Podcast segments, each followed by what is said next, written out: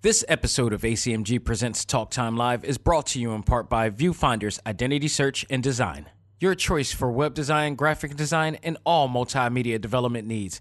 Visit VFISAD.com and let us bring your vision to reality. Hey there, this is Kyle Hebert, the voice of Gohan from Dragon Ball Super, and you are listening to ACMG Presents Talk Time Live. Excuse me, Gohan, this is more of a narrator type thing. Uh, okay. Just do it more like a next time on Talk Time Live. Uh, next time on Talk Time Live. Don't quit your day job, Gohan. It's time. Talk time. Let's go. Anime, comics, movies, and games that come on and let's get it. Talk time. Anime, comics, movies, and games that come on and let's get it. Talk time. Anime, comics, movies, and games that come on and let's get it. Talk time. Anime, comics, movies, and games that come on and let's get it. Talk time. Live. Started in the 80s with Matt Cross. Dudes in the hood might have called that soft, but I carried that cross like Jesus did. Fast forward, I teach the kids to learn how to let go, live life, and show love to all things that don't matter where y'all from. And luckily, there's a show called Talk Time. We've been waiting for this for a long time. Dax kicks the facts on all the geek news, special guests and unbiased reviews. Suburban kids, the hipster street dudes, all can learn something new. Me too. I heard words with no faith is empty. I stayed the course, so my haters tempt me. Beat the podcast, that'll make them envy. It ain't too trendy, it's ACMG. Anime, comics, movies, and games that come on and let's get it. Talk time. Anime, comics, movies, and games that come on and let's get it. Talk time. Anime, comics, movies, and games that come on and let's get it. Talk time. Anime, comics, movies, and games that come on and let's get it. Talk time. Live.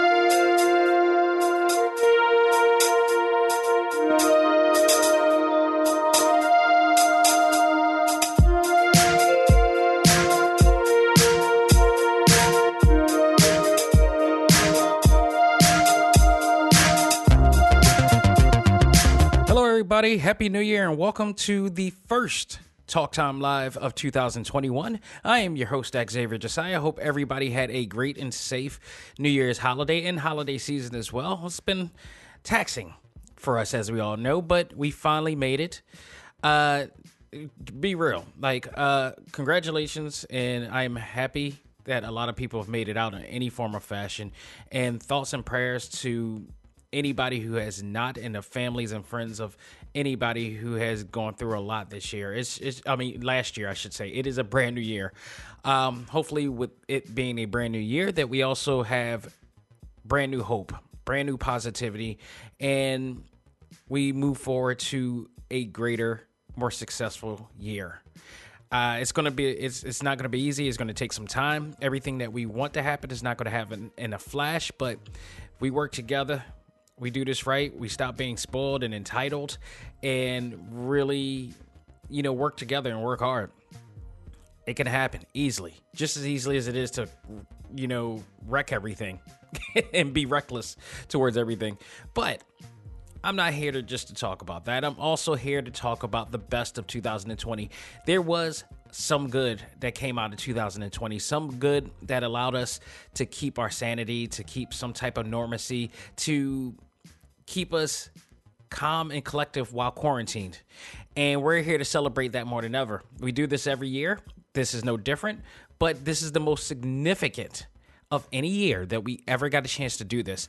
And we're going to check that out in our talk topic today. So we're going to go over the best of 2020, which is something that I do every year with our ACMG Facebook group. So all of the results from this will be based on the votes from members of ACMG, the Facebook group. And if you want to be a member of the ACMG Facebook group, all you got to do is have a legit profile uh, a profile that you use on a regular basis, a profile that you use as yourself. Uh, introverts, you are welcome, but you have to you have to show your true self. You have to show that you are interactive and you want to have fun. You want to meet new friends and you want to enjoy the same things that they do. What's what's the harm in that? Think about that. And if you want to do so, you go to facebook.com forward slash groups forward slash ACMG1. Go there and trust me when I tell you, we provide content, we provide a feel and a vibe that no other Facebook group has. We are the Wakandas. We don't let everybody in. It's all about quality over quantity here at ACMG. And trust me when I tell you, we're going to talk about why. But before we do that, before we get down to it, I do have to give my annual thank yous to for a lot. And even before we do that, I got to talk about the most craziest 24 hours I had um, involving Apple. And I'm going to praise Apple right now. I'm going to give them free, you know, free endorsement as if they needed it all because Apple, it's Apple. Apple is uh, the same amount of, amount of quality that you would see from Disney. And if anybody's ever been to Disney World or Disneyland, you know exactly what I'm talking about. The best customer service followed by the best quality and the best investment I can ever have. I I you know aside from I won't go my limit to Apple is you know my PC. I feel like you know as great as their you know PC their you know Macs are and their G's whatever you know uh, version of their computers that they have. I still am PC for life. but in terms of tablets and smart technology, I can't go wrong with the iPhone, the iPad, the Apple uh, Watch. I can't go wrong. But their customer service is tremendous, and I tell you why. It all has to do with my stupid ass doing something ridiculously stupid. I caught, I totally went off guard here. I totally like. I, I'm normally so it maybe this is me getting old. I don't know what the hell, but I'm usually so on point when it comes to keeping things mint condition and doing things. And I've I've owned iPads for years and always kept them in great quality, kept them in mint condition, always made sure I had it by my side all the time. Like the American Express, don't leave home without it, stuff like that. So even if it's by my side, it never happens. So my wife and I went out uh, today, uh, yesterday to so she could get a few things from Barnes and Noble, and you know we could hang out and just get out. We haven't gotten out in quite a while. It was a pretty fair, nice day, you know, fair day, and here in Philadelphia, and we managed to you know get out and stuff like that. I brought my iPad with me because a lot of times my wife tends to take a long time. Plus, you know, I the black in me wanted to make sure that like you know it, it that's a whole nother discussion but um I brought my iPad with me just to assure that I wouldn't be totally like bored from being at Barnes and Noble. First of all, I haven't been in a bookstore in God knows how long because I get everything digital. the second reason it's just like if anybody tries to even come at me wrong, I have some recording material. I have some things that I can feel, you know, a little bit secure. You know, because I, I, am not gonna lie. I, you know, since this whole since 2020 happened and everything happened, it, it, you know, I I have a slight bit of concern when going out to the streets and you know wondering how things are because you never know. You know these these incidents keep happening still, and things happening. So I bring my iPad with me just in case. And you know, it was all good. We went to Barnes and Nobles, went there, got a few things, got some really interesting, cool things like this Marvel cookbook that I'll be talking about uh, in the near future. Um, but that was a pretty cool thing. Uh, so we got that, and she got her planner and all this stuff, and we got a few other trinkets from over there. So then we went out to South Street. You know, if you're from Philly, you know South Street. You know, it's, it's, regardless of what it is now, it is still the spot. And thank goodness Lorenzo's is still around there. Lorenzo's, for those who don't know, I mean, there's always talk about Pat Steaks and Jim Steaks and Geno's and all that stuff. And to be honest, if you're from Philly, we consider all that overrated. there are much better steak places to go than Jim's and Geno's and Pat's. Shout out to Ishkabibble. Shout out to Larry's Steaks and and uh, you know St. Joseph St. Joseph University out there. You know there are better places to have cheesesteaks out there. Way way better. Those are the touristy marketed, heavily marketed. You know touristy spots that everybody recommends. If you watch Shazam, it's on there, and I hate it. but I digress we went down to Lorenzo's. Lorenzo's is, is significantly and legendary known for having the best pizza in terms of like just a simple slice, which is ginormous. It's this huge slice of pizza, and not only that, it's just a cheese pizza. I normally don't get cheese pizza from anywhere. I know I'm gonna get to my point sooner or later, but I gotta lead on. Got to I gotta get to the lead. But um, it, it's an insanely huge pizza If you if you like type in if you Google like Philly Lorenzo's pizza, you'll see how huge this pizza is. It's ginormous, just a slice. You only need a slice. It- It's that's uh, one slice is, is damn near equivalent to like three quarters of a small pizza. but their sauce and everything is just awesome. So we, you know, we shout out to my man T because he took a picture on Facebook of his kid actually eating that pizza, which kind of led us to this situation now. So, still got my iPad with me. We got the pizza. We went out. Decided, you know, we got to the car. Decided we take a self, you know, selfie, you know, just to share, you know, with friends on Facebook. Did that. All right, cool. Got to got my phone. Somehow forgot my iPad, which was just happened to be on top of the car. so I think at this point you don't need a crystal ball to predict the obvious as to what happened there. We got into the car. We drove off. We got home about like seven minutes take to, for us to get home from South uh, from South Street. And at that point in time, the minute that we parked and stopped, and I looked, and I'm like, "Wait, where's my iPad?" and lo and behold, we looked, we checked the car, was not there, was not anywhere.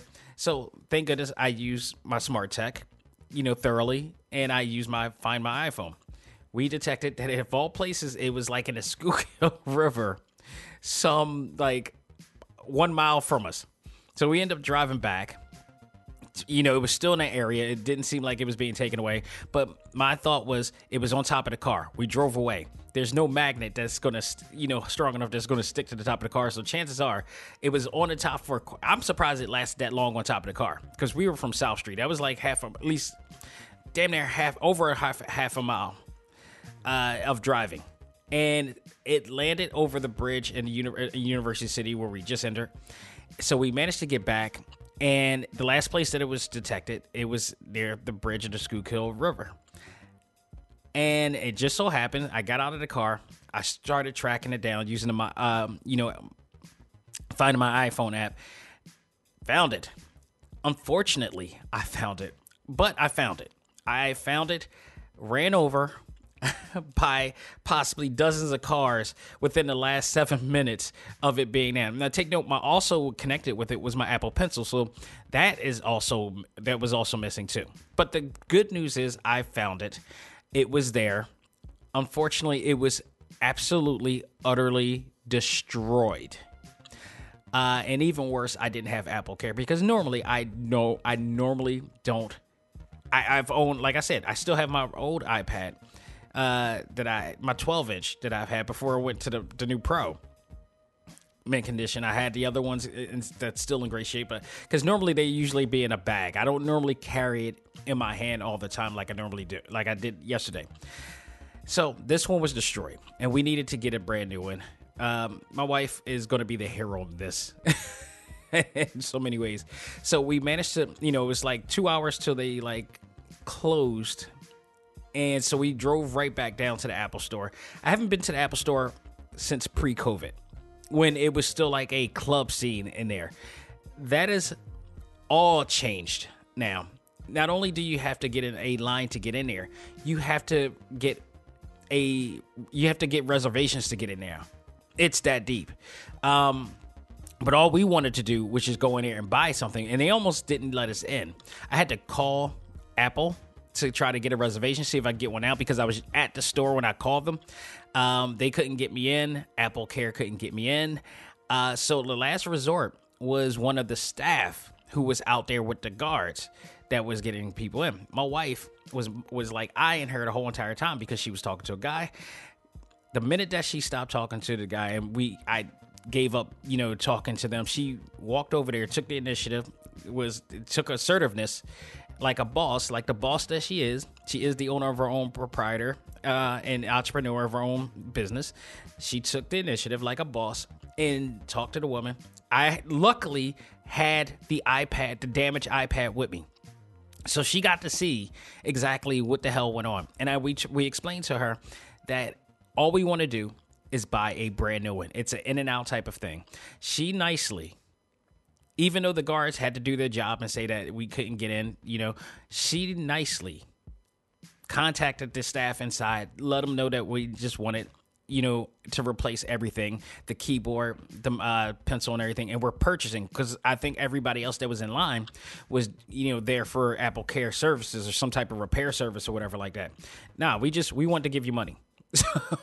so, by the grace of goodness and the assertiveness of my wife, to take the initiative to go there and talk to her. And I'm seeing that, you know, showing her the actual damaged iPad. We were able to get in we were able to get in, and boom, we got a brand new iPad, uh, new Air uh, Apple Pencil, and the keyboard all set. And I got the brand new iP- the, the brand new iPad with the new camera and the mics and everything. So, oh my goodness, what a day! That pizza, that pizza, that Barnes and Noble strip cost fifteen grand, fifteen hundred dollars for God's sake. Oh my goodness! But honestly, it, it was it, you know I'm just glad we were able to do it because you know I used my iPad for you know doing the show for yeah for other things for designing and everything like that. So it was very vital that uh, you know I get this ASAP and thank goodness we got it all taken care of. So thank you to Apple and Walnut Street for you know pushing on because it was a rarity. Uh, it was it was a rarity there to, for that to happen. Um, you know, thank the, thank the guards, everybody that went on to that. So it was just what a what a way, what a way to start off 2021. And I hope that is not an indication of any more craziness happening. I hope that's the craziest thing that happened this year, uh, as far as that. So thank you guys for that. And I'll tell you, because we don't need another 2020. If I if I want anything out of 2020, it is the great things that has happened on this show. Uh, segueing into that, I also want to thank a lot of people involved in the process of what happened last year for Talk Time Live.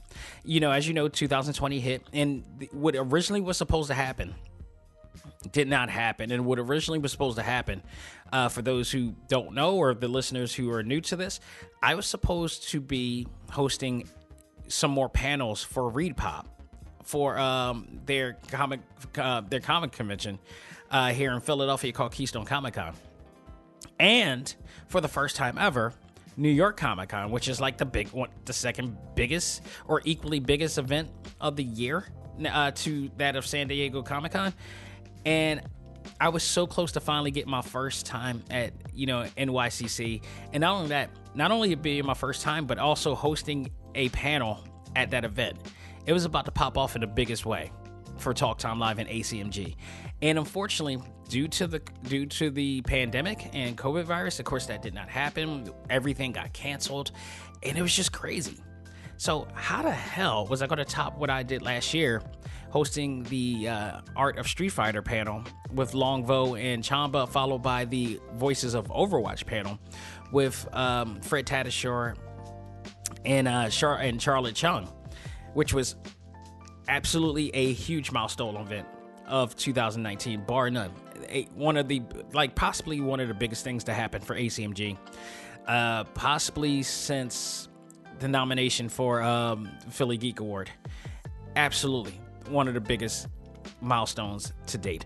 And how could I top this? Well, somehow, some way, in the worst year in history, Talk Time Live has managed to do that by having the biggest amount of guests in any year that this that this uh, brand has actually had. More interviews than any other year of TTL.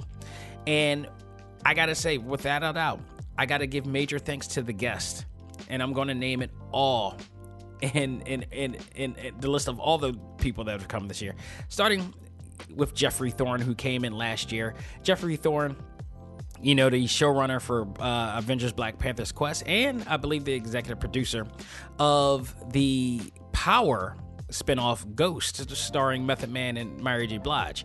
He he, you know, ended up handling that project, and I heard great things. I'm about to watch the entire series and binge watched that. Uh, Professor Ant- uh, Antoine Foreman, who came on to talk about the uh, entrepreneur, he was the uh, professor of entrepreneurship and uh, he in marketing, and we talked about the video game industry in terms of uh, their marketing and, and and you know process. you know the, the loot crate systems and all that jazz. So we we got it down to talking about that. Rebecca Ryan, aka Foxy Roxy Cosplay, who normally is one of the major winners of San Diego Comic Con, and a lot of comic book um, conventions uh, for cosplaying and craftsmanship. She is just absolutely awesome. Been waiting to talk to her for quite some time, and she's she was awesome on the show. Matt Bozon of WayForward, talking uh, to him about Shantae and the Seven Sirens, which came out, which was an awesome game. Greg Kasavin, the writer and game developer of the award-winning Hades the much talked about Hades game that came out last year. It was awesome. Ben Fiquet the art director of Streets of Rage 4. It was awesome to talk to him all the way from Paris, uh, France. It was just awesome. I wish, I hope uh, for him the best. And he was also nominated for a Game Award for that as well. His um, Lizardcube Games and everybody involved in that as well. Um, my man Mega Ran the voice and uh, recording artist of the show came on to you know talk about everything that he was going through during COVID and everything that he's doing now. He kept it going through the COVID era. It you know didn't hurt him, but so much out there. My man, the Chamba or Chamba, I should say, um, who was my guest at the Art of Street Fighter panel, my first, my very first live panel ever. Uh, you know, Capcom Udon artist. Got a chance to talk to him all the way from Australia.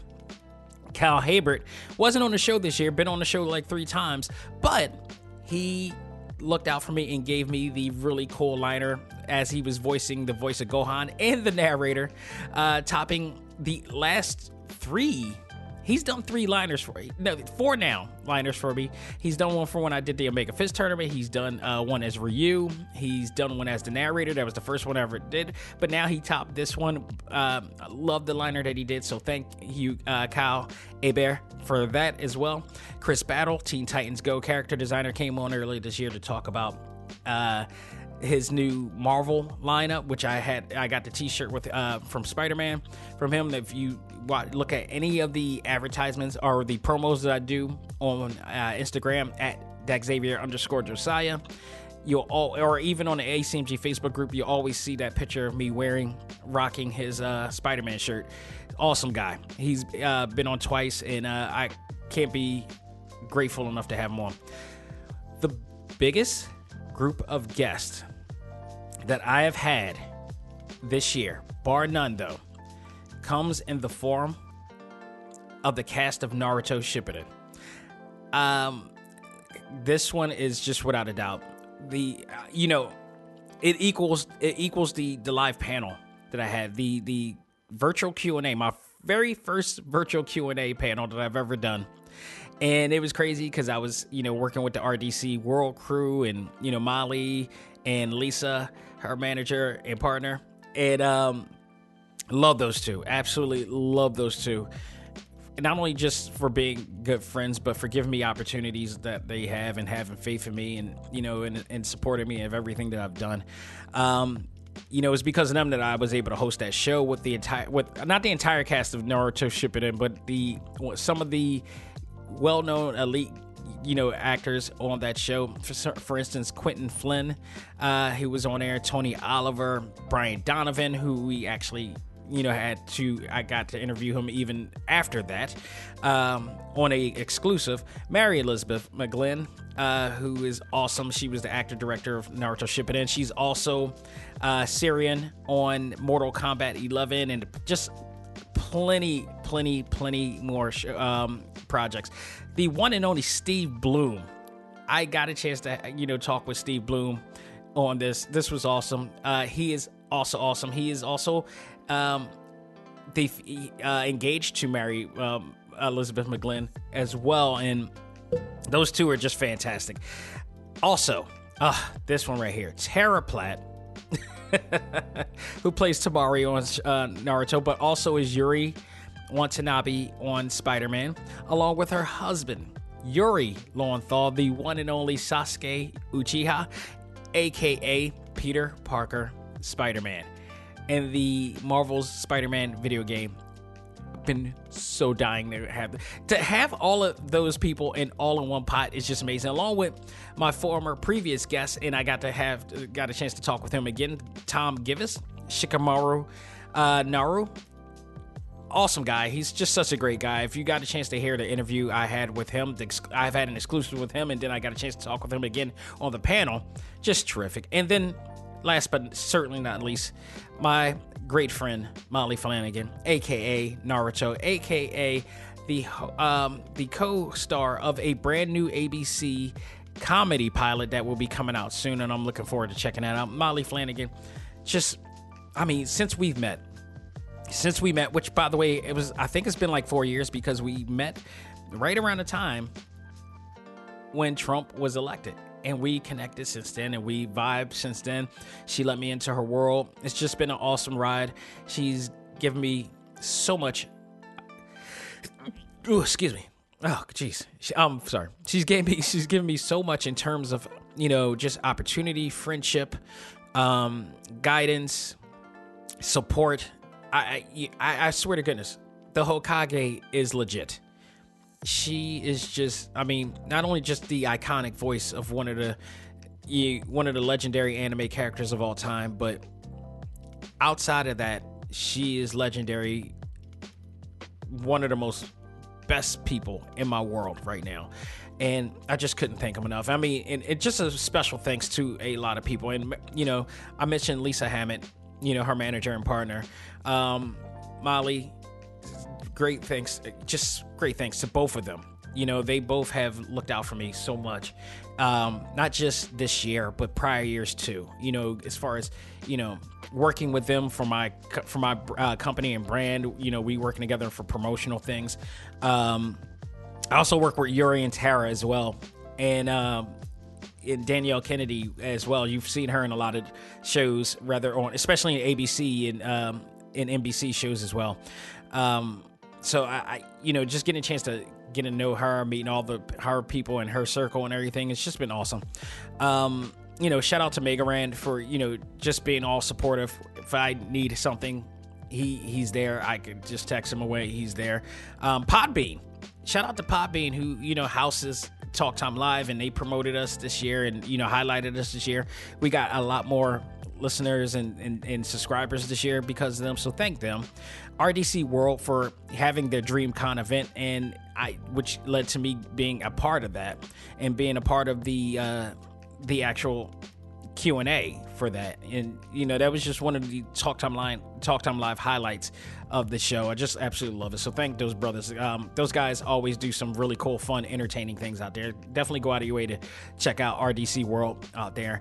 And uh, gotta give gotta give some love to my uh, colleague and friend, my college friend from back in the day, Kimberly Lewis, who is somebody that I've known. Like we've went to college together. We actually technically used to live together. Like they, her, her um, ex boyfriend, and a whole bunch of our other old friends all stayed in my house, which I rented out to them, you know, way back in, in the 2000s, in the early 2000s. After my mom passed away, we just, you know, started leasing, you know, subletting, uh, you know, rooms and everything to them. And we all been connected since. And she has moved on to do some really great things working with NBC and and um, doing a lot of great things for them. And she's worked with me on certain things for you know ACMG. Uh, the op- if you watch any of the the uh, openings of my exclusive, she did the openings for that, so that was pretty cool. Um, she 3D'd my Talk Time Live logo and such. So I mean, she's just been awesome. Whenever she can come in, it's just been great.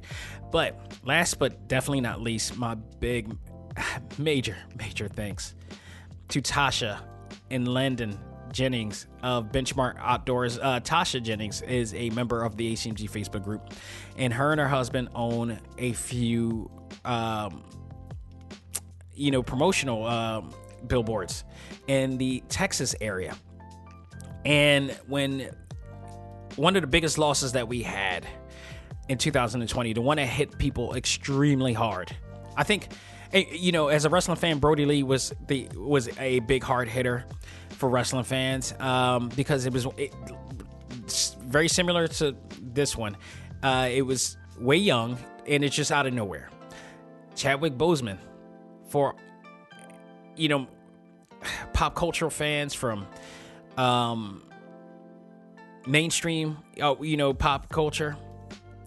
That was a unexpectedly huge hit. And I think that one just turned, it really made a difference as to what big of a deal it was um, for 2020 in terms of loss. That was huge. And we at ACMG wanted, I, you know, I, I always do tributes like this, unfortunately, but I did. And when I did the tribute graphic for it, Tasha absolutely loved what I've done. And in turn, wanted to do something in return, not only just for ACMG, but to honor Chadwick Boseman because of the impact that we had, that that he has had on us. She offered to put for me to create a graphic that optimizes on a billboard, and and not only just one billboard, uh, like at least four or five billboards or something of that nature in Texas, and it's awesome. I got a chance to. Uh, she actually got a chance to take a picture of it, and it just moved me because never in my dreams have I thought that I would have a. And honestly, I did think of having a billboard, so as some form of fashion. I didn't think it would ever happen, and it happened. And it I couldn't have found a better reason to do it, but to have it in honor of Chadwick Boseman. And I can't thank neither of them too enough. And with anything that I can tell you, 2020 has taught us, and is proof from this actions, is that people of all creeds, colors, philosophies, politics can actually come together to do something special. And that something special was ACMG, and it was Talk Time Live. People of every facets of cultures and orientations all coming together, colors, races, all that coming together to create something special. And if it could happen here, it could definitely happen here. So let's make that happen in 2021. Shout out especially to all of the listeners, supporters, voters, and members of all things anime, comics, movies, games for helping make 2020 definitely a year to remember. Not just the negative stuff, but the positive stuff as well. And we will keep it going till I can't. okay? And even if I can't, I need you guys to keep it going. So let's just definitely make it happen. It's now or never, now forever. And we've proven that we can do it. So that will do it for this course of the show. We're going to take a break, come back, and when we do, we're going to talk the best of 2020 winners and the results based on the votes of the ACMG Facebook group. We're going to do that right after this. Ladies and gentlemen, this is Dax Xavier Josiah, the host of ACMG Presents Talk Time Live, the podcast. You want to catch up with all of our podcast shows and hear from some of the hottest names in all of anime, comics, movies, and games, such as. This is Maile Flanagan, the voice of Naruto. This is Stephanie Sheh, the voice of Sailor Moon. This is Reuben Langdon, voice of Ken Masters and Dante from Devil May Cry. Hey there, this is Kyle Hebert, the voice of Ryu from Street Fighter V. This is Chris Battle, character designer of Teen Titans Go. Here's your chance to check out all of that and more on TalkTimeLive.com. TalkTimeLive.com provides all of our ACMG content with new and previous episodes, exclusive interviews, articles, and much more. Visit TalkTimeLive.com and let us help you learn to let go, live life, and love all things ACMG. Talk Time Live. This is Maile Flanagan, the voice of Naruto, and you are listening to ACMG Presents Talk Time Live. Believe it! Do it. And now it's time for our talk topic of the week. Ready? Fight!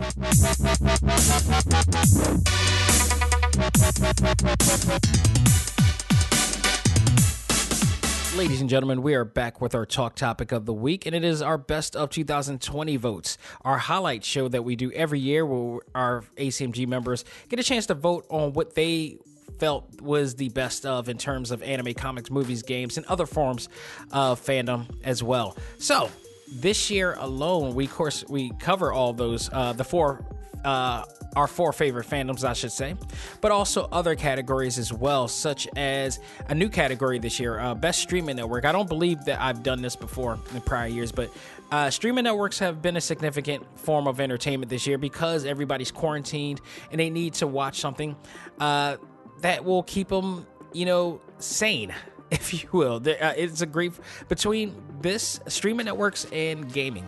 I think that they have been the biggest forms of entertainment this year for our COVID era. You know, to keep us in because you know we're not in theaters anymore, um, or nor we should. And some theaters are open, but the majority of the country, if not the world, are quarantined in, and you know now we're getting shutdowns again. So this is hurting movie theaters even more. With that said, uh, a lot of you know movie, a lot of the movies that were supposed to come out this year have now resorted to streaming networks. Um, we just saw Wonder Woman eighty four. Uh, we just talked about that, and that was one of the first of many WB movies that will be appearing on HBO Max. Uh, we also have Mulan and other, you know, exclusive uh, movies like Soul that was supposed to be in theaters, and now they're going straight to the streaming networks for to watch.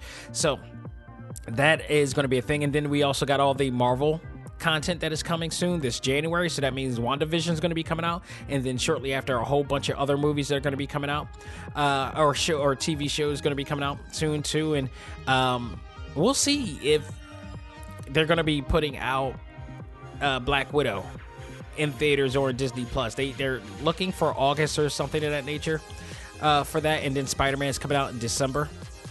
So we'll see how whether we're going to get the vaccines all in and you know there's some complications with that too so but streaming networks have been a big force in in terms of our entertainment this year. Uh, so we got that as a category as well. We also have live action tv series. So there's seven different categories this year that we're going to be talking about that our acmg members have voted.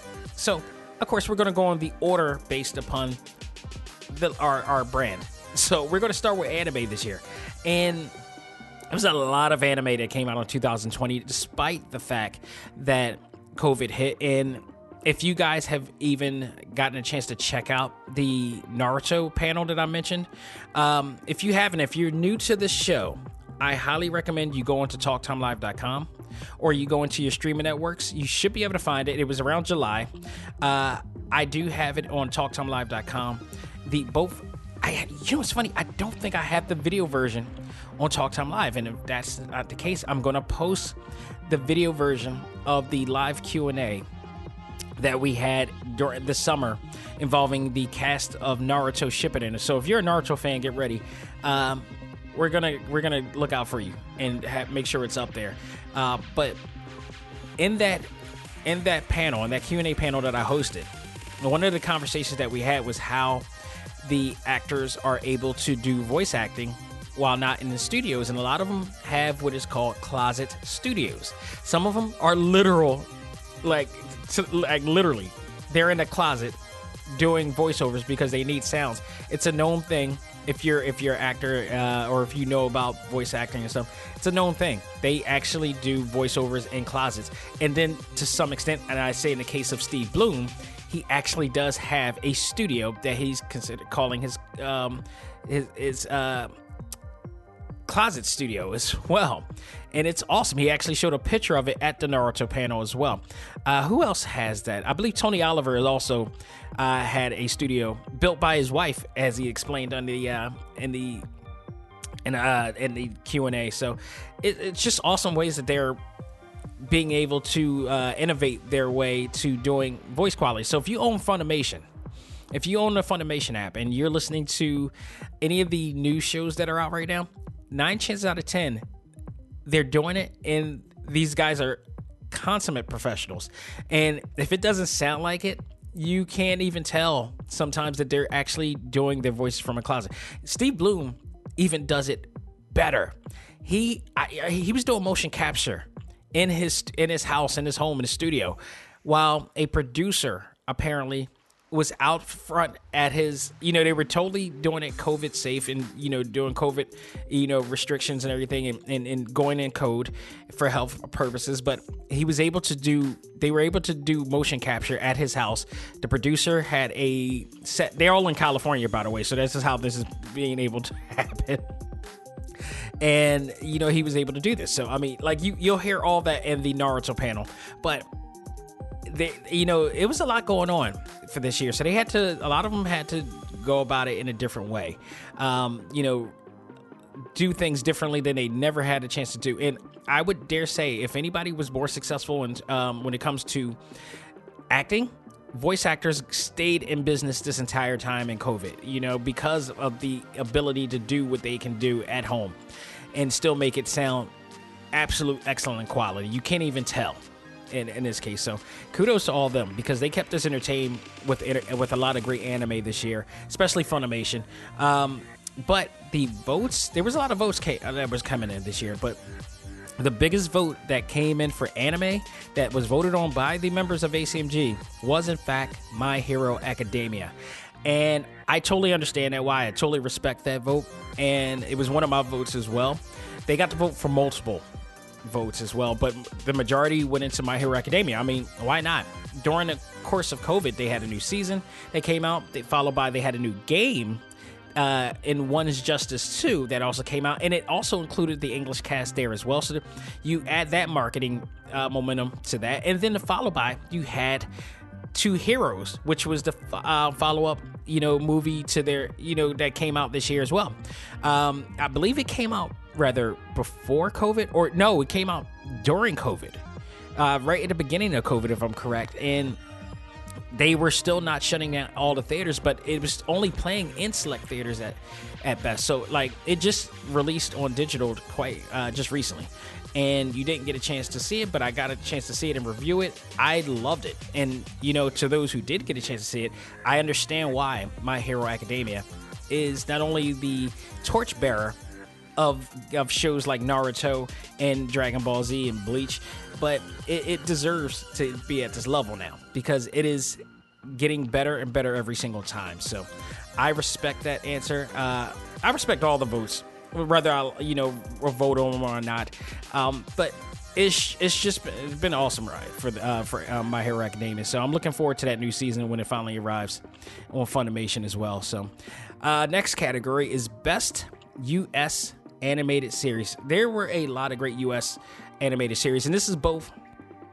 This ranges from uh, kid to adult animated series as well. So, this was you know, Family Guy was in there. Um, Duncanville was also in there as well. Uh, you know, Bob's Burger, all that. But you had also uh, other TV shows as well uh, in that category that you see in normal Saturday morning, car- or you know, Cartoon Network or whatever like that, Archer on FX and stuff like that.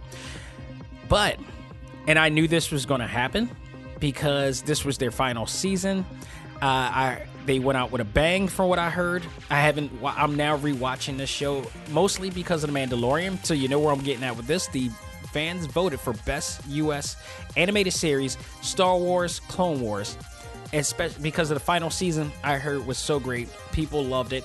I, I, me, I started watching. I watched Clone Wars when it first came out, and this is how I discovered that I'm not a hardcore Star Wars fan. As much as I would like to be, I'm more of a casual fan, and I think a lot of it had you know had a lot to do with the inconsistency with the um, universe, with the narrative that they had over the years, um, with the episodes one, two, and three, which didn't click for a lot of people. So it kind of turned uh, people away during that time. But, you know, St- Star Wars Clone Wars played a big factor in this, and a lot of it had to do with their director, um, who also direct. I know, I, and I forget. I got to get his name too, because he not only was a major factor, and um, in these in the series, but he was also a major factor in the actual uh, Mandalorian show as well. So Dave uh, Filoni, you know, he he's the one that was spearheading the entire thing with, uh, for what I hear, of with Clone Wars, uh, in terms of writing and directing, I believe. So uh, he plays a big. He's he's the one that drove this here, and then he continued off by creating one of the best episodes of the Mandalorian that they ever had to date. Um, when he when he had um, As- Ahsoka Tano in there, Ahsoka Tano in there. So um, man, it, it I understand why. So now I'm rewatching it because when I watched it, it was a very slow pace series, and a lot of it they kind of went away with just focusing on Anakin and Obi Wan and you know uh, Ahsoka and it was mostly episodes about the clones themselves, which to me was like, okay, it's for me it was kind of boring. I'm not gonna lie, it was kind of boring, but uh, there's a lot of story development slowly leading into Anakin doing becoming you know Darth um, and turning into the dark side. Darth Maul finally came in, which then turned things up as well. But then other lead-ins started coming in as well. So um, they they really turned it up majorly. So I I respect the vote that the ACMG members had for that one. It was no deny. I mean I, I've heard it many a times over the course of the last few years that things were getting much better for that series and Star Wars fans were not disappointed in that. So I, I totally understand. It was an overwhelming amount of votes that went for that. Um, best comic book and manga. It was funny too because this category, you know, I, I added manga to it because it is still a comic, uh, albeit, albeit in Japan, and it was almost a, a, a two shot for My Hero Academia. And it wasn't until the very end that a few more votes came in. And the results are now here. The winner for Best Comic Manga this year goes to the Teenage Mutant Ninja Turtles. I've heard a lot of buzz about the recent uh, stories and sagas of Teenage Mutant Ninja Turtles, and including a lot of it has to do with the latest or newest member of the group, Jenny, aka Jennika, who the story with this, and I'm interested in. First of all, the art, the artwork, and the art style for the turtles is outstanding.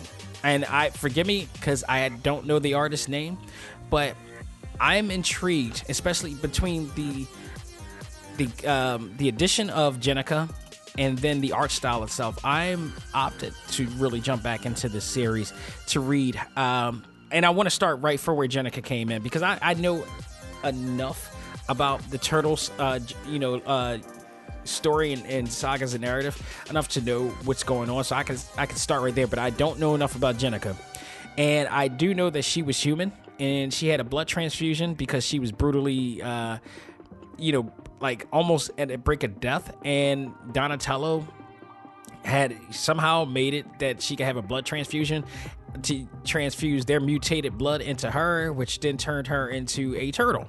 So she's not the first female turtle ever because when Saban had that really ridiculous uh, series out, there was a uh, female character named Venus de so they were kind of ahead of the game during the time. But uh, this character Jennika is said to be a really really cool character and that I understand. Plus the stories of Teenage Mutant Ninja Turtles when I used to read the reviews on IGN and stuff like that, it was it was highly praised, um, a lot. So and to other when I looked up a lot of other categories when I started, you know, listing off the categories for people to vote for, Teenage Mutant Ninja Turtles came up an awful lot. So I I totally understand. But My Hero Academia almost won this category as well for manga. And if, for those who are confused about that, yes, every anime is usually based on a manga or a graphic novel that has come out before. So uh, it has My Hero Academia, all of those have the right to be on this list, especially if they're ongoing as well. So that's why manga is on there. So, um, you know, kudos to them, and it, it left me to want to check out Teenage Mutant Ninja Turtles indefinite. But I'm definitely going to start out with the Jennika saga. So we're moving on to a very interesting year for movies, and we're going to talk best movies here. There, do like I said, I think you know if we could say that games and streaming networks were the probably the biggest grossing this year because of COVID, and they they definitely you know took advantage of the covid situation i think the in its opposite sense movie theaters are the biggest failures for covid because they they require an audience to enjoy everything that has happened. So they've taken a big fall, and in some theaters actually had to shut down. We had remember if you listen to the show for years on end, you know that I live blocks away, a walk away from a theater, the Cinemark. That Cinemark has not been open since. And I don't know what in the Hades is going to happen to that actual theater. It's sad. And when I talk about it, and I also mentioned what was the last movie you saw live?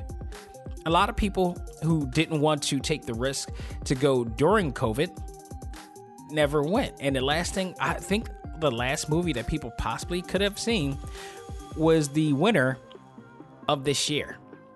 And this, I say the, re, I will say this: the winner of this year, I think won by default and by significance. I am totally okay with this vote. I voted for this myself. Um, but I think if this was, I think if had this not been a quarantine COVID era, this might not have won. I think there were a lot of great movies that were scheduled to come out in theaters that didn't, and it, it was affected, and it was postponed to next year, and it was heavily affected. Um, and it is unfortunate. But with that said, this movie was not only best movie of the year for the ACMG fans, but I would even add on a big surprise for people. Ladies and gentlemen, best movie of 2020, voted by the members of ACMG, is none other than Sonic the Hedgehog. You know, I was expecting some blowback when I posted the results of this because, you know, where there's all the people that is voted, there are also people who normally don't vote. And then sometimes they don't see the, that there's a voting. And when they see this, they sometimes get pissed off and then you got to give the you got to you got to clap back at them and say like well dude if you didn't vote that's whose fault is that there was no debate no blowback about this decision and i think a lot of it is because nobody thought that this movie was going to be as good as it was as it turned out to be um, a lot of it has to do i believe with the thank goodness the change in the uh, character design for Sonic. You know, they got the artist who did Sonic Mania to come in, and he created a beautiful Sonic, a beautiful, realistic Sonic, CGI Sonic in this movie. And I think that played the factor as the people going to see this movie. And it was the last movie that I saw. I know I can tell you, it was the last movie that I saw in theaters that was packed, full of you know people kids and their families that were watching it and enjoying it. It was so damn good. And the the known thing for uh, movies based on video games is that they normally don't come out good. There's a there's a, a small select few movies that have made it that you can even remember off the top of your head. And whenever somebody thinks video game movies that were successful, they automatically go to Mortal Kombat, the original Mortal Kombat movie. Um, it's going to be interesting because the other one is coming, I think, in March. So they still got a lot of shoes to fill with that. We'll see if that's going to be any good. But we don't really. Arguably, people will say the Resident Evil series. I think that's a minority of people. It, it the, the movies there's a cult following, and I would say to that is I think people settled, like literally settled for the idea because that movie did not really go by the fanfare of what that what Resident Evil was about. They had their it was a another version of you know of uh, Resident Evil that just happened to work because people just liked the story and just like even even if it didn't really totally matched up to what was going on in the real original you know story. Like if you look at the movie and you look at the video game of resident evil it's it's there's a big contrast between the two and when you look at and, and now they're doing the same thing with monster hunter to an extent and i think people at this point are just tired monster hunter came out to astronomical astronomically negative reviews I mean, nobody want. And I think a lot of that. I think the fault is the decision to only put it out in theaters during this during the heavy, heavy shutdown of COVID right now. I don't know what they were thinking, but the movie just did not look good at all. anyway, but you hear you have Sonic, Sega. Sega's one of the things that is keeping Sega alive is Sonic and Yakuza. Sonic the Hedgehog has been their marquee, uh, you know, character, their biggest brand, the brand that is only rivaled Mario, and the one that is still staying alive after all these years. This movie, nobody thought it was gonna be this good. the movie was not only good in terms of story and character development, but they everything made sense to how the game worked and everything made they made every and here's the other thing too that I loved about this movie because I'll, I'll compare this to two movies that were just like it. It, was, it the, the plot is not there's no there's no nuance into the plot. It is every bit as formulaic as movies that you've seen like the Smurfs, the first two Smurf movies, and they're going way back to the He-Man movie. What they all have in common is you had this story and narrative where you got all these characters, these marquee characters that are coming from their own universe, and they're coming to Earth. And I don't understand why that that formulaic storytelling is a good idea. It normally does not work. I liked He-Man for what it was worth when Dolph Lundgren did it back way back then. Um, but then the Smurfs did it, and it didn't work for me. Like the Smurfs and Gargamel coming to New York. And New York's always the center point of this, and it always pissed me off. And I'm glad they didn't do that with Sonic. But it normally doesn't work out. It doesn't work when you add these fictional characters to reality. They did it here and somehow made it successful in a way that everything that you know about the game, they made sense of it in this movie.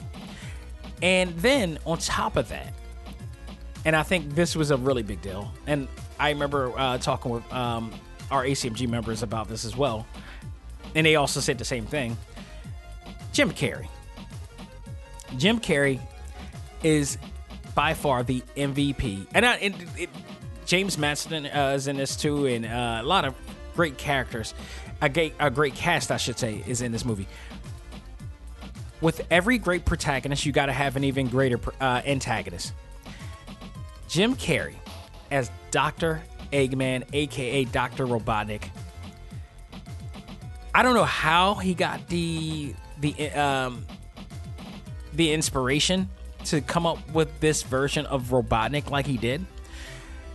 But he did exactly what he did for Batman uh what is it? Batman Forever that he did when he played the Joker and the Joker was the best part of the reason I mean not the Joker, the Riddler, I should say. He played the Riddler in Batman Forever, and he was the best thing to happen. Uh, it was the best thing about that movie. It was unanimously agreed that he was the best thing because Val Kilmer did that movie, and it's like Val, Val Kilmer was not the focus that everybody was checking out on in that Batman movie. It was Jim Carrey's portrayal of the Riddler, which was a very Adam West like modern take of it but he was the he was the, he was the highlight of that movie. But if you take Jim Carrey away from that movie, that movie would have sucked.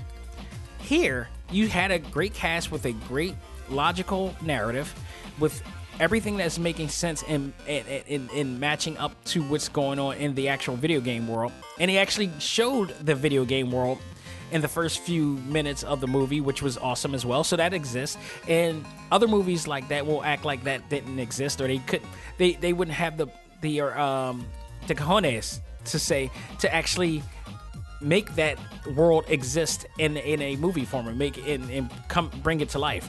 No, they did, but they also blended in with the real world as well. So it all exists in the world. So it it was okay to be able to go out into the real world to make it happen because they made it exist.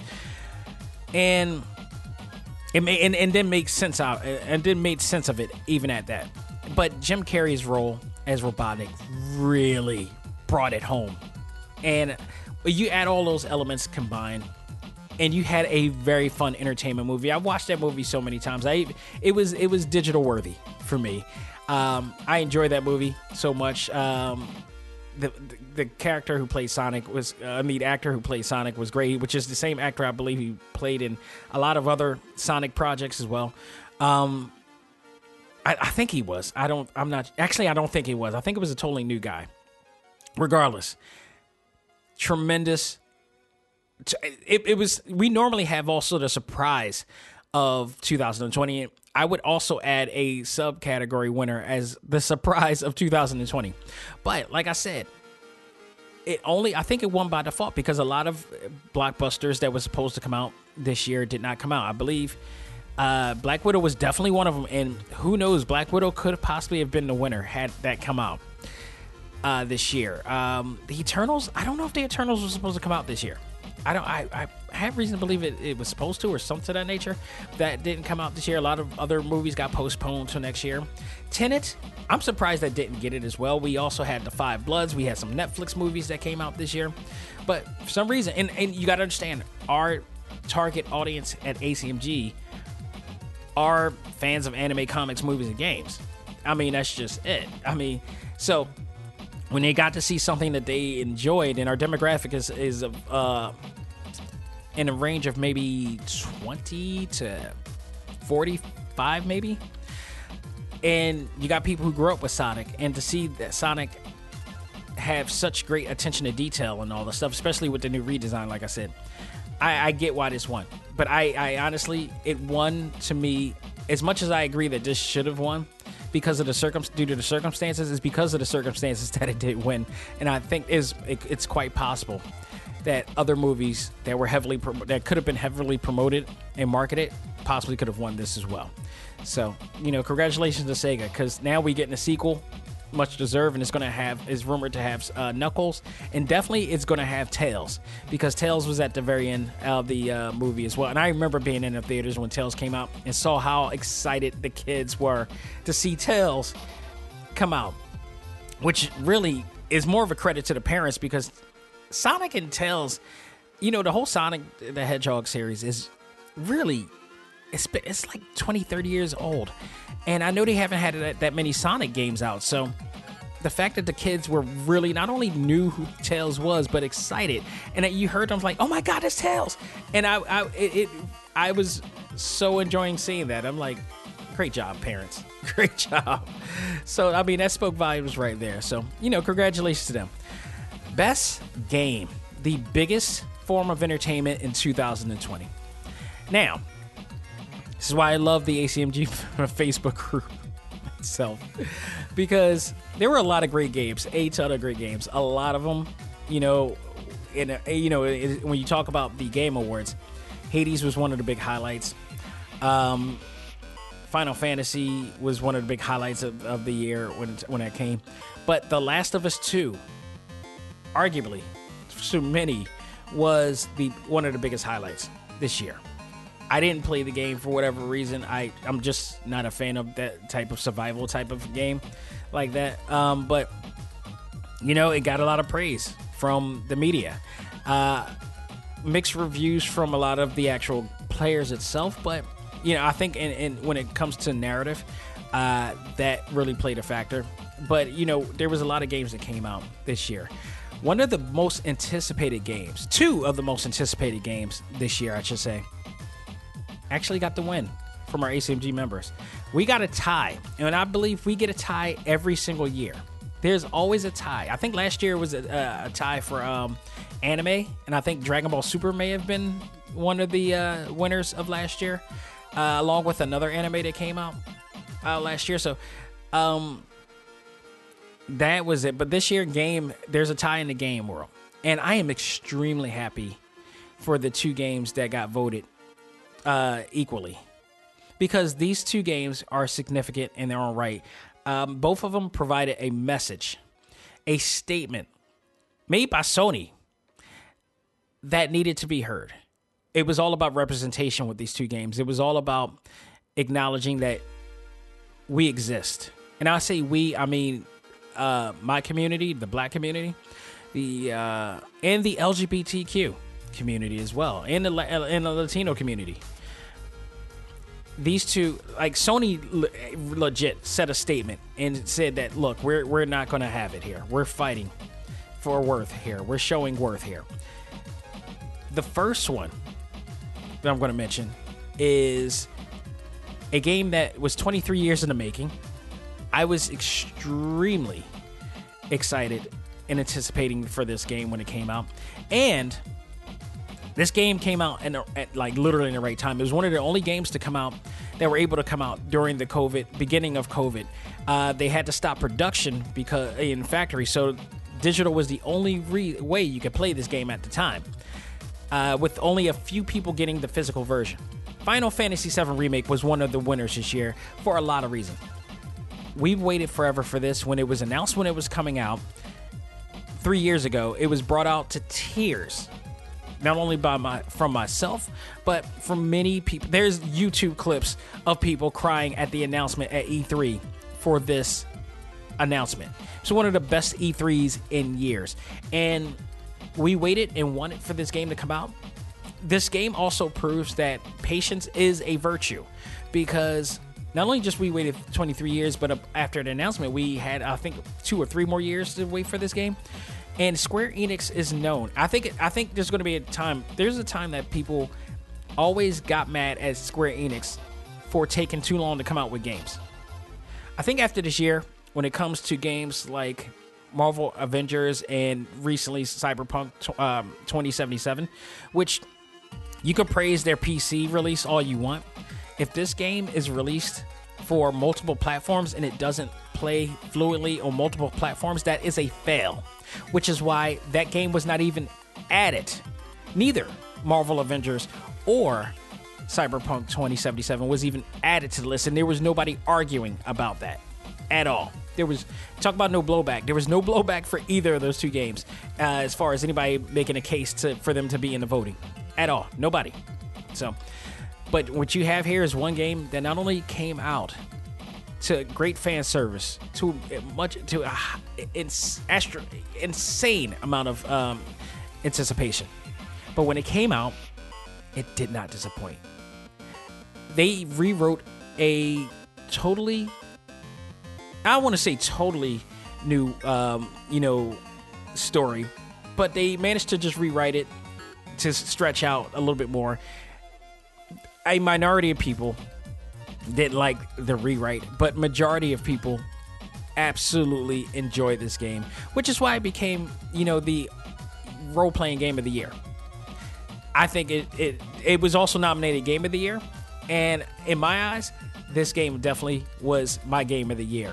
So I, I do agree with this. And what made it so great, even more, is the message that they had, which really heavily celebrated the LGBT community uh, in so many ways. But not only that, it also it was the one of the first games that I saw so much representation in the community. The NPCs that were in there, the non-playable characters, I should say, that were in Midgard or in other cities. Black, Latino, white, ev- just everybody there, and it. Let me tell you how much I appreciated that because I played a lot of games. I play we I play just as many games as all of you. I, I can't claim whether I play more or less, but I play a lot of games. And those a lot of those open world games, you don't really see a lot of us even in the even in the background. Not only did you see main characters like Barrett and, and, and other characters that were, you know, people of color or whatever, that were, you know, being focused on, whether it was main story or side story, but just all the non-playable characters in the community, which is there, and just a, a smorgasbord of different colors, races, flavors, whatever you want to call it, just living life. And going through a lot of tragic period when it, when you talking about going through um, the situation with um, the Shinra Corporation, which, by the way, also what was great about this game is that there was it was right on time because the Shinra Corporation really did remind it was it was the Shinra Corporation was uh, fantasy based on reality, and I'll just leave it at that. um, the music score of the game was so awesome that they sold it separately, and that I have the um, I have the uh, the actual uh, soundtrack myself, and it is one of the best soundtracks I've heard in years. Uh, or you know, instrumentals and stuff like that. And man, that one song that I've played over and over again that brought me tranquility and and and, and uh, insanity and calm in an uncertain time. This was the we needed this game, and we got it, and it did not disappoint. Not only that, but the Sephiroth uh, end uh, battle. Whew, my goodness. uh, it didn't give us the entire series like it would the original. Uh, but it definitely gave us a fun, open-ended way, but also giving us a great payoff and something more to expect now. Uh, you know, with the making of the second part of Final Fantasy VII remake, so I'm looking forward to it. And now it's going on to the PlayStation 5 era. So I, I man, I can't wait to see how that's gonna look and play on there and what you're gonna be able to do for that second one. But well deserved. Thank you to the ACMG members for that one. The other one, I, do we really need a crystal ball to predict the obvious here? And dude, this one made me so emotional, and I've talked about this before. Spider-Man Miles Morales deservingly ties with Final Fantasy VII, a game that made us the hero, that the black and, the black and Latino community feel like we're so valued, and not only in terms of great gameplay, open world, uh, you know, experience, character design, costume design, um, story, story. I mean, the story just brought it home. It, the message here was that we matter, and it it was subtle in the beginning, but it begot it became more evident, and then at the very end, it hit you. That mural, that Black Lives Matter mural. I remember when I played it. I'll never forget this. I stopped everything that I did, and I could not stop crying because I've never played a game in all my years where it just showed yes, you, the gamer, you in the black neighborhood, you from the black community, you, the African American. We love you. You can be a hero. We value you. The game was amazing. No pun intended. Uh, we got to hear Yuri, um, Yuri Lowenthal reprise his role as Spider Man. The Ben Reilly version of Spider Man, as I call him. Um, but you know he got to reprise his role there. But they did a great job with that game. It it is near and dear to my heart. The soundtrack, the story, the characters, everybody. It felt like we really matter. And oh, man, thank you Marvel, thank you Sony. Marvel always has been the forefront of uh, equality and change. You know, shout out to you know the one and only late great Stan Lee, who's always been you know in the forefront of equality and acceptance and, and stuff like that. And they just carried it on with this game. By the end, you felt proud. I mean, and it would even more, you know, taking away all that. They really did make Crystal Dynamics look really bad because that game came out in November. Um, Marvel Avengers came out in September and they had a lot of problems. Miles Morales came out in November. I had a fluid gameplay, both on the, the uh, both the PlayStation 4 version and the PlayStation 5 version. Played them both. Absolutely great experiences. I love it. It's a great experience to have if you want to play a really great, you know, game based on a comic book hero the Spider-Man series so, is really doing it well and it's setting the standards on how you should make a fun experience for uh, for fans that doesn't that gives more than it takes. And thank goodness they didn't put any loot crates or anything stupid like they did or unethical, like Marvel Avengers did. Pe- there's a minority of people that will try their best to or have or have some form of uh, confirmation bias to try to defend what Crystal Dynamics have done. Nah, I'm sorry their methods sucked, and there's, there's a reason why they didn't win. And people tried to, I myself, I've tried to give support to that game. It just didn't. It just didn't live up. It just really didn't live up. And Spider-Man Miles Morales lived up every bit of way that we wanted Marvel Avengers to do it. So, so I totally endorse and respect this as a tie this year for best game because they did. And I'm really surprised that we didn't get The Last of Us.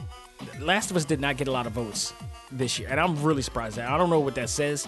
Um, as far, as far as um, fan fan uh, critiques as opposed to media critiques, but it is what it is. That the votes have been set. So, best streaming network.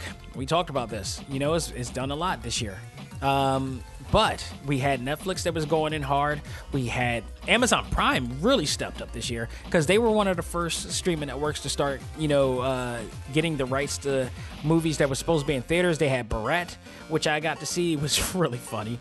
Um, there was some other movies that they had, but they, their lineup has been really cool too, whether it was animated or you know um, actual live action movies. So, and they're they've come a long way because there was a time where people would spend like 90 bucks a year on Amazon Prime, but only you know use it for the shipping. But now more and more great content has come onto that, like the Adventures of um, the Marvelous Miss Maisel. Like that's not.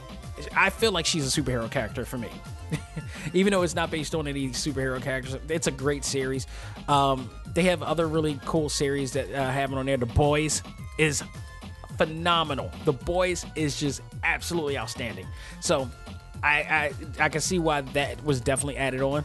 Um, then you got Netflix. You had the Umbrella season two of the Umbrella uh, Corporation. You had um, new series that came out as well. Japan, uh, Alice in Borderland just came out as well, and you got these other um, you know, adaptations that have come out there. So they've coming out strong. You had the just recently, um, Sabrina, the Avenger, uh, the which by the way they really soft promoted, um, because the biggest hype for Netflix on New Year's Day was in fact Cobra Kai season three for a obvious reason.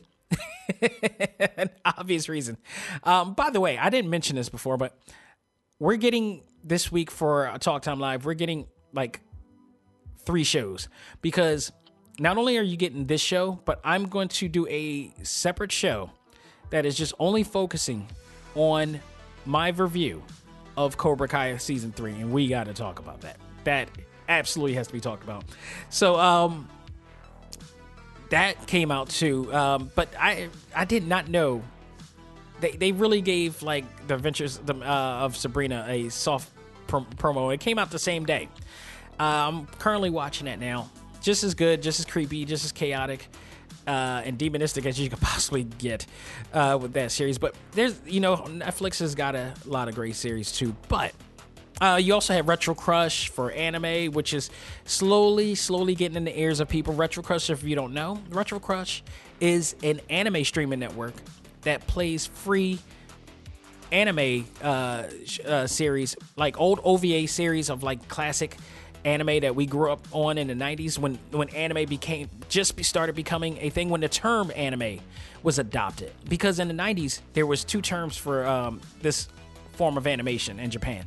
It was Japanimation and anime. And it was going back and forth. Japan Japanimation went out the door after a few years. And then people started adopting the term anime because it was a little bit more catchier. And you know, out of respect, I, Japanimation sounds a little bit like we need to PC that a bit. but anime has become a thing. So Retro Crush is a network for those who are anime fans but aren't old school anime fans. You get to see all the shows that made us fans. And they have it all on air. So you could watch them for free with advertisements, or you could pay like $5.99 a month without the ads. Plus, you get other content that you don't get with the free version. So it's a great deal. There's a great, great, great old school like Bubblegum Crisis and um, oh Violent Jack and all these really cool. Project A-ko is in there. Like a lot of great classic, classic, classic anime uh, selections is in there. Um, Flame of Recca is all in there. So that's slowly getting into the ears of otaku around uh, the around social media. But you also got Funimation Funimation also has been on there as well. You got Crunchyroll. You got all these forms of entertainment out right now. But among all those, the one that was voted best stream overwhelmingly best streaming network was in fact Disney Plus this year. A lot of it has to do, I believe, with the large amount of uh, library that they had since day one.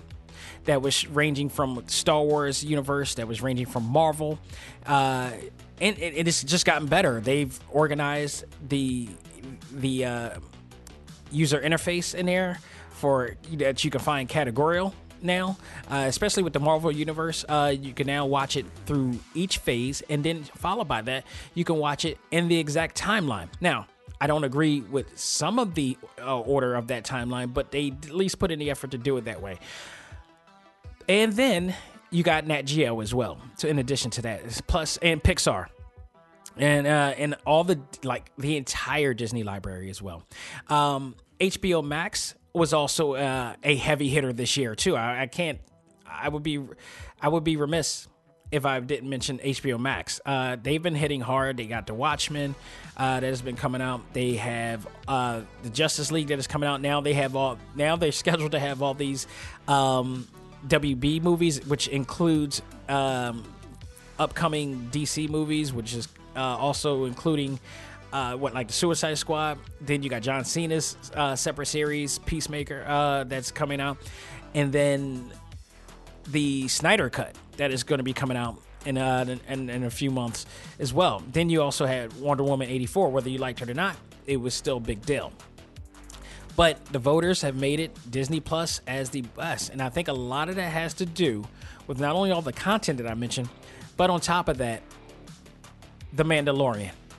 The Mandalorian, I think, really, really set the standards because this second year, this sophomore year, has been outstanding. And now, plus, we now have all the Marvel uh, series and content that has come out, and all of the announcements that has been announced uh, up, that is upcoming from both movies and Disney Plus in terms of um, Star Wars and the Marvel Cinematic Universe. The Phase Four uh, is is looking extremely strong and has got people a lot of um, a hell of a lot more excited about what's to come. So I knew this was coming. I think, if anything, I think HBO Max possibly would have been the second because they've come strong. They know that Netflix has been considered the new HBO. So HBO had to show why they're HBO. And I think they've done a great job so far, um, especially when you talk about certain sh- like other shows like the Fresh Prince reunion, um, which was really really good, and other you know forms of movies that they got a hold of as well. So Matrix 4 is coming out. I mean, a lot of the announcements that they have for that, like I said, the new Mortal Kombat, I'm looking forward to that. So many good things um, that are all going to be at the you know comfort of your own home this year. So get ready for that.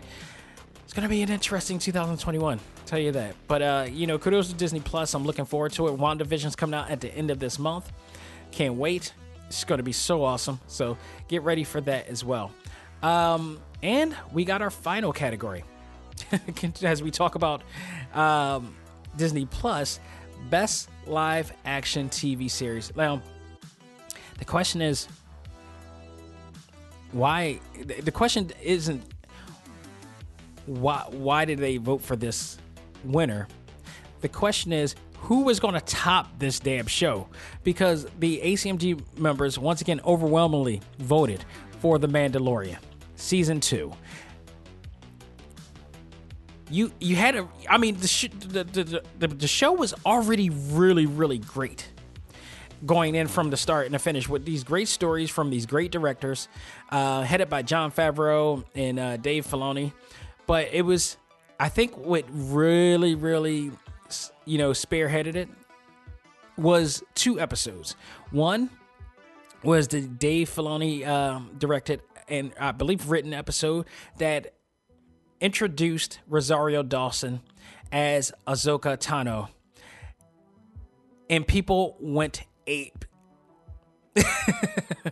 they went banana. They went crazy over not only her appearance but the character itself coming in live action form with one of the most beloved actors in the scene rosario dawson I, I can't even to say that she killed it nailed it or knocked it out the park is an understatement she became Ahsoka Tano a an a much more experienced Jedi this time around. So this is years after the events of the Clone Wars, which, by the way, is absolutely connected to the animated movies. Like the Mandalorian, they decided that the Mandalorian that was connected to Star Wars Clone Wars, which is connected to all the movies, which is connected to the comic book series.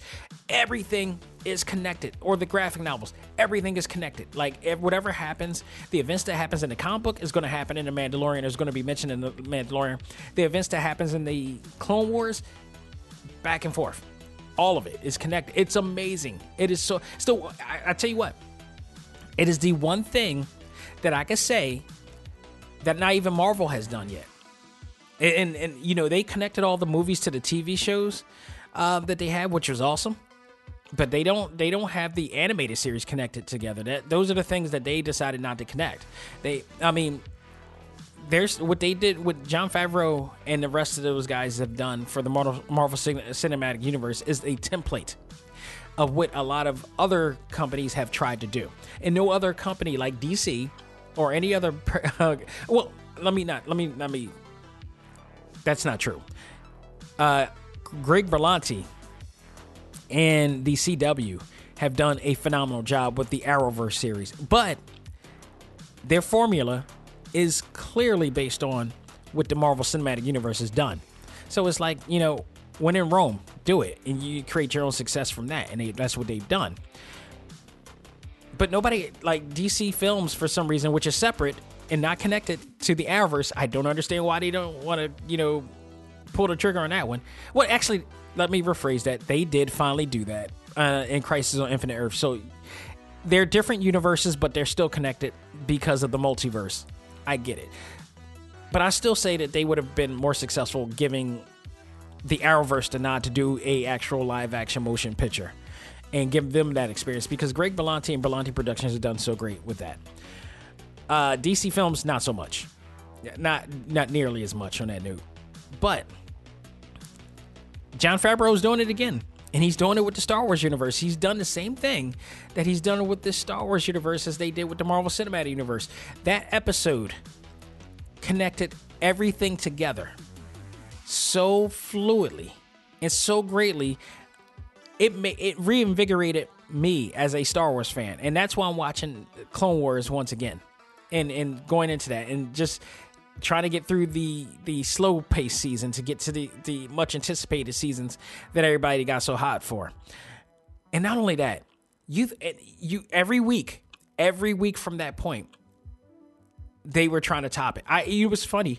It was really funny because they um it reminded me of when Agents of Marvel's Agents of Shield first came out, the first season, and it was very slow paced too. But it wasn't until the episode that tied in to Captain America: The Winter Soldier when Hydra, you know, when it came out, that came to find out that you know members of Hydra was uh, compromised within uh, Shield, and it turned everything around for that show. And that show has been every episode from that point has been great. And here you have Jon Favreau doing it again. Well, Joss Whedon actually deserves credit for Agents of Shield in that aspect, but this, you know, they're all in the same game. But the Marvel Cinematic Universe, they're doing the same thing now, where you had this episode which kind of opened the doors for everything and opened the floodgates for everything, and every episode after that just get even better. And it's not to say that the episodes before that was uh, better; they were great, but now just really it stepped up the level to a even exponential level. And then, and the season finale, which by the way also included not only Gina Carano, legendary MMA fighter Gina Carano, but also one of the baddest women in wrestling and in, in WWE, Sasha Banks. Like, I'm not a WWE fan anymore, but I, it doesn't mean I'm not a fan of the talent in WWE. Sasha Banks is that boss, legit. And when you, I never thought in my life that I would see Sasha Banks in a Star Wars uh, project. Not only just in there, but she she gave a tornado DDT to of all people Boba Fett. okay, and then on top of all that, we knew that a Jedi was coming. Uh, when when uh, Grogu, which by the way, we finally got Baby Yoda's actual name in that uh, Ahsoka Tano, uh, Tano episode. Not only did we know that a beacon that he let out a beacon for a Jedi to come, we were all wondering who that Jedi was going to be, and I'm like, you know, Disney and Marvel has not let us down in terms of getting us really big names and big payoffs. If you guys remember in Agents of S.H.I.E.L.D., at the end of Agents of S.H.I.E.L.D., we got actually Nick Fury. We got Samuel L. Jackson, and I think two movie in two episodes. of Agents of Shield. Like who'd have thought that we got Samuel L. Jackson in a in a live action TV series? They paid that man a lot of money to do that episode so he could connect to the actual show. I mean, to the actual movies. Unfreaking real. Okay? And I'm looking at this, I'm like, no, they couldn't. Could it be Mark Hamill? Could it be Luke Skywalker? Not only was it Luke Skywalker, it was the Jet, the Return of the Jedi Luke Skywalker. They totally did the CGI. Uh, I forgot what the, the, the technology, the term of the technology that they used to, uh, you know, do the Fountain of Youth effect to uh, them. But we got Luke Skywalker in Return of the Jedi form because if you guys don't know, I didn't know until somebody told me, The Mandalorian is based on the events after Return of the Jedi and before the new version where Rey and all the other um, characters come in. And uh, man, that blew up the internet so big. I I I, I did the Wayne and Garth we're not worthy bow, and it was just awesome. You cannot top this season, and that is why I did not I, I did not need a crystal ball to predict the obvious once again that the Mandalorian was going to win this. There was no way, and, and, there was a lot of great. Like I said, um, the Umbrella Corporation was great. Um, there's a lot of great. You know, The Boys was really really great. You can't top what what the Mandalorian did. You know, Jon Favreau, all the directors, uh, Dave Filoni did absolutely phenomenal this year, and oh man, and um, Giancarlo Esposito as uh, Moff Gideon. Can we talk about that? I mean, like he, when is he not a good villain in any show? Like, you, if you saw what he did in School Daze and then in Breaking Bad, you knew it was going to be a no-brainer that he was going to be a great antagonist for this series, and I am looking forward to seeing what he's going to be doing in the next seasons and on from there. So, great, great job. I mean, if all else, you got to appreciate with all of these forms of fandom that we had has done. Um, I can't think any of the studios and all the hard work that anybody has ever done in 2020 has done because they had a a really really huge task of trying to keep up the form of entertainment for us during these really crazy times. And uh, I, I I can't I can't thank them enough. Um, which is why I was so appreciative to be a part of the Naruto panel because this was during a time and, and all the most of the people who attended that virtual panel were my people, which I thought was awesome. And we were going through a lot when we seeing our people fall and die brutally and mentally. That really does something mentally, no matter what age you are. So to, to have these type of forms of entertainment in the gaming world and the anime world, um, in the movie world and live act, like just uh, ways to take us away from reality for a little bit during while we're quarantined, while we're trying to keep safe and alive. For goodness sake, thank you to everybody who put in that hard work.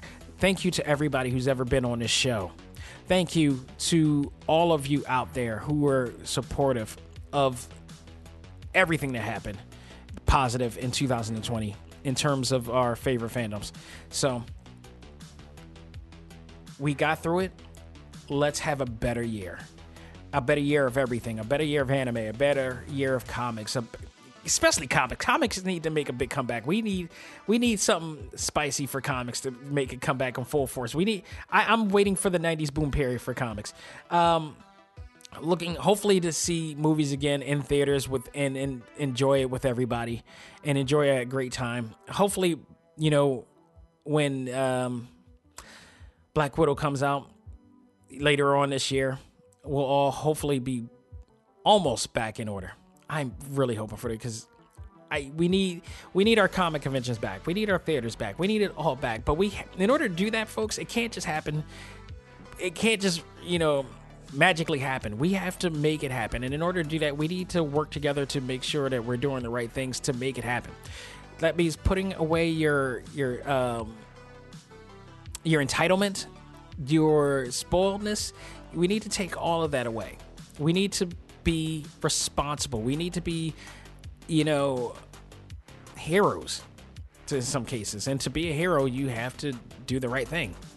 So let's do it. Let's just do it. Folks, that will do it for this special edition episode of Talk Time Live. Thank you guys so very much. As I said, I'm going to be doing double, triple duty this uh, week because uh, the next episode I'm going to be doing is a Talk Time Live Prime episode as we review season three of Cobra Kai, which will probably happen tomorrow, Tuesday, or whatever. Um, but man, do we got a lot to talk about with that season. I binged through it. I binged through all what eight or ten episodes of that, and phew, I'll just leave it at that. so, not only are we going to do a review Cobra Kai season three, the much anticipated Cobra Kai season three, I am also finally going to review Cobra Kai the video game. I've been playing that. I've played that for a long time ago, and like, dude, yeah, there's a lot to talk about with that game too. So our next select start, our first select start episode of 2021 this week will be the review of that, plus whatever news that we get from there. So, thank you everybody who is uh giving me the opportunity to be a voice, to be the voice for our community, whether it's the black community, whether it's the gaming community, whether it's the otaku community, um, the comic community, whatever. Thank you to everybody. Once again, thank you to all our guests. I'm looking forward to seeing who's going to be coming this year, seeing what I'm going to be able to do this year. I don't care about topping it off. I just care about being able to have an experience, um, just learning, just enjoying, and all the guests that has come by, and all you know, all the people who get enjoy, just enjoy this show. So let's see what 2021 brings us. God willing, we will keep this going and keep it growing, and hopefully that you will do so, do also please let everybody know about this show. Let them know where you can find it. You can go out of your way and find it on a plethora of different formats, such as Spotify, iHeartRadio, Apple Podcasts, Google Podcasts, Stitcher Radio, Podbean, TuneIn, aka Amazon Music, and Audible, I believe, as well, as well as Pandora, as well as Pocket Cast. There's not a not a one place that you can't find ACMG Presents Talk Time Live, the podcast. So, thank you. And of course, last but not least, talktimelive.com where you'll always get all the updated episodes, previous episodes, and a place to check out the exclusive episodes, especially on the exclusive page. So, check it out and you get the chance to listen to all of your favorite anim- uh, actors, uh, comic book writers, artists, everybody in here. Just think, you know, this is the place to be. you know what I mean? So definitely go out of your way to check it out there. Thank you guys so very much. And that will do it for this episode. So on behalf of myself, this is Dax Xavier Josiah saying learn to let go, live life, and love all things anime, comics, movies, and games. This is ACMG Presents Talk Time Live. I am out of here. Happy New Year, and let's make it happen. Take care.